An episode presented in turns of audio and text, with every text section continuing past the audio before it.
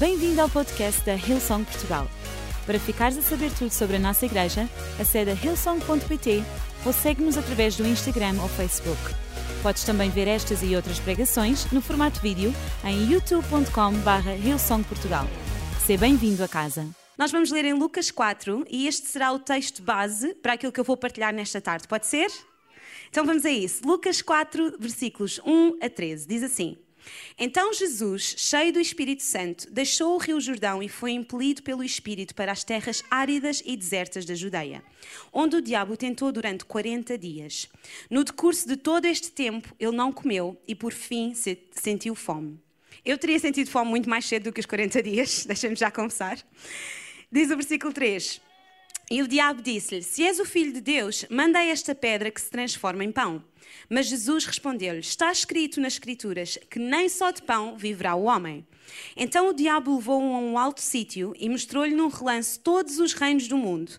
E disse-lhe: Eu dar-te-ei toda a autoridade sobre eles e a sua glória, porque como me pertencem, eu posso dá-los a quem quiser. Será tudo teu se me adorares. Mas Jesus retorquiu: Adorarás o Senhor teu Deus e só a ele servirás. É assim que vem nas Escrituras. Versículo 9. Então o diabo levou-o até Jerusalém, ao telhado do templo, e disse-lhe: Se és o filho de Deus, salta. Pois, segundo as Escrituras, Deus dará ordens aos seus anjos para que te guardem a teu respeito. Eles te susterão com as suas mãos para que não tropeces nas pedras do caminho. E Jesus respondeu: Mas as Escrituras também dizem que não deves provocar o Senhor teu Deus. Quando o diabo pôs fim a todas estas tentações, deixou-o por algum tempo e foi embora. Então, o título da minha mensagem nesta tarde é Solução ou Tentação? Diz comigo, solução ou tentação. E eu gostava que nós pudéssemos orar, pode ser? Se estiveres confortável, fecha os teus olhos. Deus, nós te agradecemos pela oportunidade de estarmos aqui nesta tarde. E nós entramos neste lugar simplesmente porque queremos saber mais de ti, queremos encontrar-nos contigo aqui nesta tarde. Nós acreditamos que o teu Espírito Santo já está neste lugar, acreditamos que vais falar aos nossos corações, Deus, e que nós não vamos sair daqui da mesma forma como entramos. Ajuda-nos a aprendermos mais, a colocarmos esta palavra em prática na nossa vida e que possamos também abençoar muitas pessoas à nossa volta. No nome de Jesus nós oramos. Amém. Ok, então, quando nós estávamos, eu e a Pri estávamos a preparar esta masterclass do It's a Trap, nós começámos por nomear algumas das características de uma armadilha. E pensem em armadilhas de forma literal, ok? Não estamos ainda a tentar fazer tipo uma metáfora para a nossa vida. Pensem numa armadilha. Uma armadilha, não sei se algum de vocês já montou alguma vez uma armadilha, se já viram filmes em que alguém monta uma armadilha para outra pessoa ou para um animal. Mas eu gostava que esta fosse a nossa base agora para começar aquilo que nós vamos falar. Nomear algumas das características que tem uma armadilha. Em primeiro lugar, uma armadilha é atrativa, certo? Uma armadilha é alguma coisa que é apelativo, não é uma coisa que nos parece mal, que nós viramos costas. Uh, uma armadilha é alguma coisa, como nós dizemos em português, nós temos uma expressão que é que nos enche as medidas, não é? Aquele ah, emoji dos coraçõezinhos nos olhos. uma armadilha é alguma coisa que é apelativa aos nossos olhos, que é, é atrativo de alguma forma. Em segundo lugar, uma outra característica das armadilhas é que elas trazem uma satisfação imediata. Uma armadilha é alguma coisa que parece ser exatamente a resposta para a tua necessidade. Parece ser exatamente aquilo que tu precisas naquele momento, certo? Em terceiro lugar, uma das características que as armadilhas têm é que elas não são iguais para toda a gente. Elas não são iguais para todos. Pensem, por exemplo, em animais. Uma armadilha para um rato não será exatamente igual a uma armadilha para um animal de grande porte, certo? Faz sentido? Colocando isso, por exemplo, na nossa vida, uma armadilha para mim, se calhar não vai ser necessariamente uma armadilha para ti. Não representa a mesma coisa. E vice-versa. Em quarto lugar, uma outra característica das armadilhas é que a armadilha sempre te vai causar dano. As armadilhas não são benéficas. As armadilhas nunca vão ser positivas para ti. Ah, às vezes, a armadilha pode não ser fatal, mas ela nunca, de forma nenhuma, vai trazer algum benefício. A armadilha pode não ser fatal, mas vai sempre ou fazer perder tempo, ou prender-te de alguma forma. De alguma maneira, a armadilha está a ser montada por alguém que quer ter domínio sobre outra pessoa ou sobre outra coisa. Então a armadilha sempre vai causar dano. E uma quinta característica que nós vimos acerca das armadilhas é que normalmente quem está numa armadilha não consegue sair da armadilha sozinho. Quem está numa armadilha precisa sempre de uma ação externa para sair dessa armadilha. Precisa sempre de ajuda, uma ajuda exterior para que possa tirar dessa armadilha. E todas estas características, na realidade, parecem ser relativamente simples e óbvias, certo? Não há nada aqui, não sei se vocês alguma vez já tinham parado para pensar sobre isto, mas não há nada aqui que eu tenha dito que, seja tipo, uau, nunca... todas estas características são simples e são coisas que nos parecem óbvias.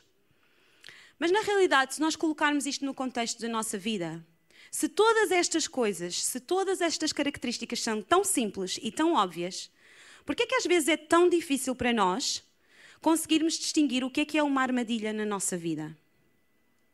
Porque é que às vezes é tão difícil nós reconhecermos, identificarmos uma armadilha e resistirmos, ou temos capacidade de dizer não, capacidade de rejeitar, ou eu não vou entrar nisso?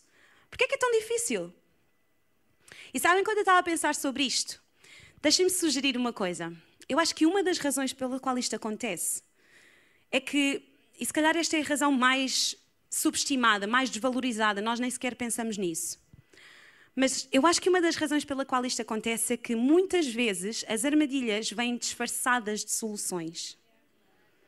Muitas vezes as armadilhas vêm disfarçadas ou apresentam-se como sendo um milagre, sendo exatamente aquilo que tu precisas. E por isso, às vezes, não é assim tão fácil nós conseguirmos distinguir o que é que é uma tentação e o que é que é uma solução. Então, eu gostava de explorar um pouco isto. Eu gostava que nós olhássemos outra vez para a história em Lucas 4 e nós vermos o que é que Jesus, como é que a forma como Jesus é tentado, mas a forma como ele reage a essas tentações. E que nós pudéssemos olhar para este texto e pudéssemos observar e pudéssemos aprender o que é que Jesus tinha, o que é que Jesus fez que o ajudou a resistir a estas tentações e a vencer com sucesso esta prova. Pode ser? Ok. Então, Lucas 4, versículo 1 diz assim: Então Jesus, cheio do Espírito Santo, deixou o Rio Jordão e foi impelido pelo Espírito para as terras áridas e desertas da Judeia. O ponto número um é o poder do Espírito Santo. Sabem, a primeira coisa que nós precisamos de saber é que nós não vamos conseguir resistir a tentação nenhuma pela nossa força. Nós não vamos conseguir dizer não àquilo que não é para a nossa vida na nossa capacidade. Nós precisamos de ser cheios do Espírito Santo. Nós precisamos do, do, poder do Espírito Santo nas nossas vidas. Nós vemos na Bíblia, uns versículos antes, em Lucas 3, que Jesus, no momento em que ele foi batizado, ele tinha sido cheio do Espírito. E depois ele foi levado para o deserto. E não acham que é um erro nós olharmos para Jesus, que era Deus, e que foi cheio do Espírito, e nós pensarmos que se calhar conseguimos na boa, conseguimos na nossa, e não precisamos de ser cheios do Espírito Santo? Quantas vezes nós achamos isso para a nossa vida? E não é de forma. Não, eu acho que nós muitas vezes nem fazemos isso de forma consciente. Mas sabem, nós temos vindo a falar muito acerca do Espírito Santo na nossa igreja. Nós temos vindo a viver dias em que nós vemos que o Espírito Santo está a trabalhar, o Espírito Santo está a mover-se, há alguma coisa nova no ar, há alguma coisa nova a acontecer. Mas será que nós estamos a viver o poder do Espírito Santo no nosso dia a dia? Será que nós estamos a depender do poder do Espírito Santo para as nossas decisões, para os nossos relacionamentos, para a forma como nós trabalhamos, para aquilo que nós decidimos no nosso dia a dia, na nossa vida comum, normal, diária, todos os dias? Será que nós estamos a depender do Espírito Santo? Ou será que nós estamos a depender da nossa própria força, do nosso conhecimento, da nossa experiência? Daquilo que nós já experimentámos uma vez, vimos que funcionou, então vamos colocar outra vez em prática. Muitas vezes nós acabamos por uh, adotar quase que fórmulas para a forma como nós vivemos a nossa vida. E não damos espaço e não damos primazia para aquilo que o Espírito Santo quer fazer. E a Bíblia diz-nos que Jesus esteve sozinho no deserto durante 40 dias. E durante 40 dias nós podemos assumir que ele estava em constante e permanente ligação com o Pai. Ele estava sozinho. Eu acredito que Jesus estava a ter como se fosse aqueles momentos que ele tinha no final do dia em que ele subia ao monte e ia orar. Eu acredito que foi isso que aconteceu durante estes 40 dias. Ele estava a orar, ele estava a preparar-se, ele estava a meditar, ele estava a preparar-se para aquilo que ele sabia que vinha aí. E isso não era apenas estas tentações, era o seu ministério. Depois de Jesus sair do deserto, sair destas tentações, ele começou o seu ministério. E eu acredito que este, este, este período de 40 dias serviu para Jesus estar em constante comunhão com o Pai, saber exatamente o que é que ele queria uh, que ele fizesse aqui na terra. Então é um erro nós pensarmos que nós conseguimos fazer alguma coisa na nossa própria força. Eu gostava que nós pudéssemos voltar a olhar para os versículos específicos onde o diabo está a tentar Jesus. Versículo 3 diz assim: E o diabo disse-lhe: Se tu és o filho de Deus, manda esta pedra que se transforma em pão. No 6 diz: Dar-te-ei toda a autoridade sobre eles e a sua glória, porque como pertencem eu posso dá-los a quem eu quiser. Será tudo teu se me adorares. E no versículo 9 diz: Então o diabo levou-o até Jerusalém, ao telhado do templo, e disse-lhe: Se és o filho de Deus, salta. Sabem, o objetivo do diabo é que a humanidade se torne independente de Deus. O objetivo do diabo é levar-nos a confiar tanto em nós próprios que nos esquecemos de dar primazia e nos esquecemos de confiar em primeiro lugar e acima de qualquer outra coisa na vontade do nosso Pai para a nossa vida. Porque Ele sabe que no momento em que nós começamos a confiar no nosso conhecimento, começamos a depender da nossa experiência, da nossa sabedoria, nós já estamos a falhar. No momento em que nós deixamos, achamos que queremos ser independentes, queremos, queremos fazer as coisas à nossa maneira, Ele já ganhou. E Jesus sabia isso. E sabem, tantas vezes isto acontece. Nós vemos o diabo dizer: Se tu és o filho de Deus, Jesus não era o filho de Deus? Era. Jesus não tinha capacidade para fazer todas as coisas que o diabo estava a tentar fazer? Tinha. Mas Jesus sabia que aquele não era o momento. Jesus sabia que aquele não era o momento para ele mostrar o seu poder e fazer um milagre e transformar pedras em pães. E tantas vezes é isto que acontece na nossa vida. O diabo tenta persuadir-nos com uma ação, que se calhar a ação em si não é necessariamente errada, mas é no momento errado e pela razão errada. E uma ação que se calhar não tem nada de errado em si, no momento errado e pela razão errada, é a ação errada. Alguma coisa que nos leva a não termos a nossa confiança e a nossa primazia em Deus, não está certo. Não é para nós, é tentação. Aquilo que nos faz confiar na nossa força, no nosso conhecimento, na nossa sabedoria, já te está a tirar do caminho. E sabem, Jesus sabia que o propósito de um milagre é trazer glória e elevar o nome de Deus. Eu escrevi aqui algo que é: milagre não é para autossatisfação e milagre não tem uma natureza egoísta. E o pastor Mário fala sobre isto imensas vezes: que se o teu milagre ou se a tua solução é tu te elevares, passares por cima de tudo e de todos e não te preocupares com as consequências, deixa-me dizer-te: isso não é um milagre, isso não é uma solução, isso é tentação e chama-se egoísmo.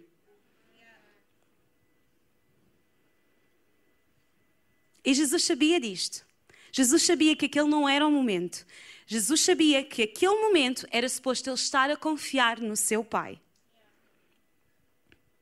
Então eu quero encorajar todos nós nesta tarde a nós pararmos de tentar ser independentes, a nós pararmos de uh, ser experts, crescer nisto que é o cristianismo, sabem? Nós precisamos de ser única e exclusivamente filhos apaixonados. Nós precisamos de ser aqueles filhos que estão em constante sintonia com o Espírito Santo Tipo, onde é que tu me queres levar? Ok, é para aí que eu vou. Mas não foi assim o ano passado. Não me interessa. Ele está a mudar a rota, é isso que eu vou seguir. Mas em todos os meus anos de igreja não foi isto que eu fiz. Não interessa. Ele faz coisas novas acontecer todos os dias. Então não vamos depender da nossa, da, do nosso sucesso passado, não vamos depender daquilo que aconteceu até agora, não vamos depender de fórmulas, não vamos depender de nada sem ser do Espírito Santo. Vamos cultivar este relacionamento com Ele. Porque quando nós estamos cheios do poder do Espírito Santo, nós vamos conseguir resistir às tentações. Em segundo lugar, nós vemos que Jesus, ele responde com a palavra. Então o meu ponto número dois é a verdade da palavra. Digam comigo, a verdade da palavra. Sabem, um dos meus versículos favoritos é Romanos 12, onde diz que nós devemos ser transformados, constantemente renovados, para sabermos qual é que vai ser a perfeita, boa e agradável vontade de Deus. E Jesus sabia isto. Jesus sabia qual a vontade de Deus para a sua vida, qual é que era a sua missão, qual é que era o seu propósito aqui nesta terra. E sabem, muitas vezes talvez aquilo que acontece na nossa vida é que nós deixamos, nós deixamos-nos ir se calhar em meias verdades. Nós, nós estávamos a falar, aliás, sobre isto na Masterclass, o quase lá. Não é exatamente, mas é quase, quase, quase aquilo que eu acho que Deus tinha para mim. E nós deixamos muitas vezes ir nessas meias verdades, em coisas tiradas fora do contexto, porque não conhecemos, não tiramos tempo do nosso dia a dia para conhecer a verdade da palavra de Deus. E se calhar muitas vezes nós dizemos: Ah, então, mas a pessoa até citou a Bíblia. E então, o diabo também citou a Bíblia para Jesus. Nós vemos o, o diabo a dizer: um, segundo as Escrituras, Deus dará ordens aos seus anjos para que te guardem a teu respeito. Eles te susterão com as suas mãos para que não tropeces nas pedras do caminho. Ele estava literalmente a citar a Bíblia para Jesus. Mas depois Jesus responde: As Escrituras também dizem: Não deves provocar o teu Deus. Ponto. Acabou. Assunto encerrado. Ele usa a palavra de Deus para combater, tipo, a verdade é esta. Não me tentes tirar coisas fora do contexto para me levar a fazer uma coisa que eu sei que não é para mim.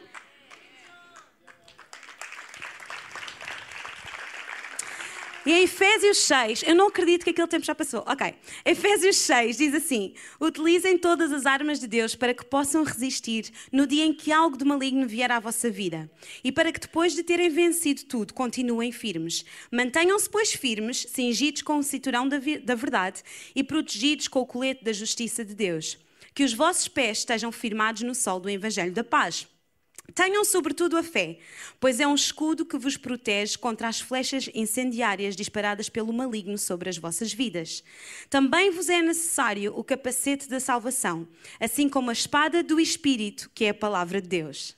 A espada do Espírito, que é a palavra de Deus. E se vocês repararem, de todas estas armaduras que Deus nos fala, que nós temos aqui nesta Bíblia, nesta, Bíblia, nesta passagem, a espada a palavra de Deus é a única arma ofensiva. Tudo o resto é para proteção, é espetacular, é excelente, mas a palavra de Deus, a espada do Espírito, é a única arma ofensiva, a única arma de ataque. Então, a única forma que tu vais ter para atacar a tentação que vier até à tua vida, para distinguir se é realmente uma solução ou se é tentação, vai ser através da verdade da palavra de Deus. Então não desprezes o poder que há em tu saturares o teu coração, em tu saturares a tua mente com a palavra de Deus, porque é só através dessa arma que tu vais conseguir atacar o inimigo. E eu gostava de desafiar a todos nós que durante esta semana nós pudéssemos ser intencionais em tirar tempo, nem que seja cinco minutos do teu dia para literalmente sentares aos pés de Jesus, abrires a tua Bíblia e dizeres o que é que tu queres falar à minha vida. Eu não quero ser enganado por mais ninguém, eu não quero que alguém venha falar comigo e dizer-me, ah, se calhar é isto que Deus quer, se calhar. Eu quero que tu saibas para ti próprio, através da palavra de Deus, qual é a verdade que Deus tem para a tua vida. E quando tu souberes isso, quando nós soubermos isso, quando nós tivermos o nosso coração, a nossa mente, a nossa alma revestidos com a palavra de Deus, nós vamos estar on our feet, ready to fight. Prontos para lutar e prontos para vencer. Amém? Em terceiro lugar, e a banda pode juntar-se a mim, nós temos a vitória de Jesus. A vitória de Jesus. Diz em 1 Coríntios, no capítulo 10, lembrem-se que as tentações que vêm, que vêm às vossas vidas não são diferentes daquelas que outros experimentam. E Deus é fiel. Ele não deixará que a tentação seja tão forte que não a possam enfrentar. Quando forem tentados, Ele vai mostrar uma saída para que a possam suportar. Sabem, quando o diabo tentou Jesus no deserto, quando o diabo estava a tentar Jesus com todos estes testes. Estes testes não foram aleatórios e de certeza que não foram leves. Porque o objetivo final do diabo era que o reino de Deus não fosse estabelecido aqui na terra. Quando Jesus veio à terra, ele tinha um propósito que ia literalmente mudar a história da humanidade. E ao, ao trazer estes testes até Jesus, o diabo sabia disso. E o objetivo final dele era literalmente anular, eliminar por completo que o, o, reino de Deus fosse estabelecido aqui nesta terra e, e que a sua vontade pudesse começar a ser feita aqui nesta terra, assim como ela é feita no céu. E sabem, este texto e este cenário do deserto, isto não é alguma coisa aleatória. Se nós pensarmos, nós no Velho Testamento, nós temos o povo de Israel que também é testado no deserto. O povo de Israel andou durante 40 anos no deserto. E durante esse tempo, o povo de Israel também teve de enfrentar vários testes, várias provações. Tal como o povo de Israel, Jesus também teve fome. Mas em vez de confiar em, em no, na vontade perfeita do seu Pai, como Jesus fez, o povo de Israel disse: Hey, olha, é assim, nós temos fome e é assim, ou tu nos dás comida, ou nos dás a provisão, ou então nós voltamos para o Egito. E em tantas outras situações, nós vemos que o povo de Israel também foi testado. Mas infelizmente, muitas vezes eles se revoltaram, levantaram os seus próprios deuses, eles afastaram-se daquilo que era o plano original de Deus. Mas sabem, onde Israel falhou, Jesus venceu. Onde Israel falhou, Jesus venceu por mim e por ti. E nós hoje estamos aqui numa plataforma na vida onde nós não estamos a, a falar apenas de um espaço onde será que conseguimos, será, nós conseguimos pela vitória que Jesus conquistou para nós. Nós conseguimos resistir àquilo que é tentação e àquilo que não é para nós, àquilo que não vem de Deus para a nossa vida, por causa daquilo que Jesus conquistou naquela cruz. E eu gostava que nós pudéssemos ficar de pé nesta tarde. E sabem, ao contrário daquilo que o diabo tentou fazer com Jesus, quando o diabo estava a dizer literalmente: Eu posso dar isto, eu posso dar aquilo, ele estava a mentir. O diabo não tem autoridade para dar o que quer que seja. Mas é tão bom saber que nós hoje estamos numa posição onde aquilo que Jesus nos quer oferecer não é utópico aquilo que Jesus nos quer oferecer não é alguma coisa que Ele não nos possa realmente dar. Aquilo que Jesus nos quer oferecer foi conquistado pelo seu sangue. Aquilo que Jesus nos quer oferecer é dele e Ele tem poder para nos dar. E eu não sei o que é que tu estás a precisar nesta tarde, eu não sei se tu estás a precisar de ver a tua vida transformada, se tu precisas de perdão, se tu precisas de graça, se tu precisas de sabedoria para lidar com alguma decisão da tua vida. Mas eu sei que há pessoas aqui nesta tarde que estão a precisar de salvação. Eu sei que há pessoas que estão aqui nesta tarde que estão a precisar de ouvir que tu és merecedor de um novo começo na tua vida. Então eu gostava que nós todos pudéssemos fechar, fechar os nossos olhos. Não se vai passar nada de estranho. Eu apenas quero que toda a gente tenha um sentido de privacidade. E como eu disse, nesta tarde, Jesus está disposto a oferecer aquilo que é dele por direito, porque ele conquistou na cruz. E se estás aqui nesta tarde e tu dizes, Miriam, eu preciso desse Jesus e eu preciso de aceitar essa vitória como uma vitória na minha vida, para que eu possa continuar e ter sabedoria para viver o meu dia a dia, para que eu possa saber que existe um Salvador para que eu possa saber que eu não tenho que agir mais por mim mesmo, que eu não tenho que fazer esta vida sozinho. Eu preciso de um novo começo. Não me interessa se tu já aceitaste Jesus a alguma, algum momento da tua vida. Tu até podes ter feito essa decisão, mas acabaste por te afastar de alguma forma. Isso não importa. Eu vou convidar a todas essas pessoas, quer tu queiras aceitar Jesus pela primeira vez, ou quer tu já tenhas feito esta decisão, mas tu queres dizer um sim novamente. Tu queres dizer, Deus, eu preciso entregar-te a minha vida. Que tu possas levantar o teu braço quando eu contar até três. Apenas para eu saber por quem eu estou a orar. Eu acredito que há pessoas aqui nesta tarde que estão a precisar de começar novamente a sua jornada com Jesus. Então, um, Deus ama-te. Dois, Jesus veio até esta terra para tu teres um novo começo e teres uma vida eterna. Três, levanta agora o teu braço. Não tenhas vergonha. Obrigada. Obrigada. Obrigada. Tão bom. Tão bom. E todos juntos, enquanto família, nós vamos orar. Digam comigo assim: Senhor Jesus, eu te entrego a minha vida. Obrigada, porque por causa de ti eu posso viver outra vez. Por causa de ti eu posso viver uma vida cheia e plena, sabendo que eu não estou sozinha. Eu te recebo como o meu Senhor, o meu Salvador. Ajuda-me a tomar boas decisões Ajuda-me a seguir a tua vontade todos os dias da minha vida. No nome de Jesus eu oro. Amém, amém e amém. Vamos dar uma salva de palmas enorme a todas estas pessoas. Esta foi a melhor decisão que tu tomaste na tua vida. Esperamos que a mensagem de hoje te tenha inspirado e encorajado.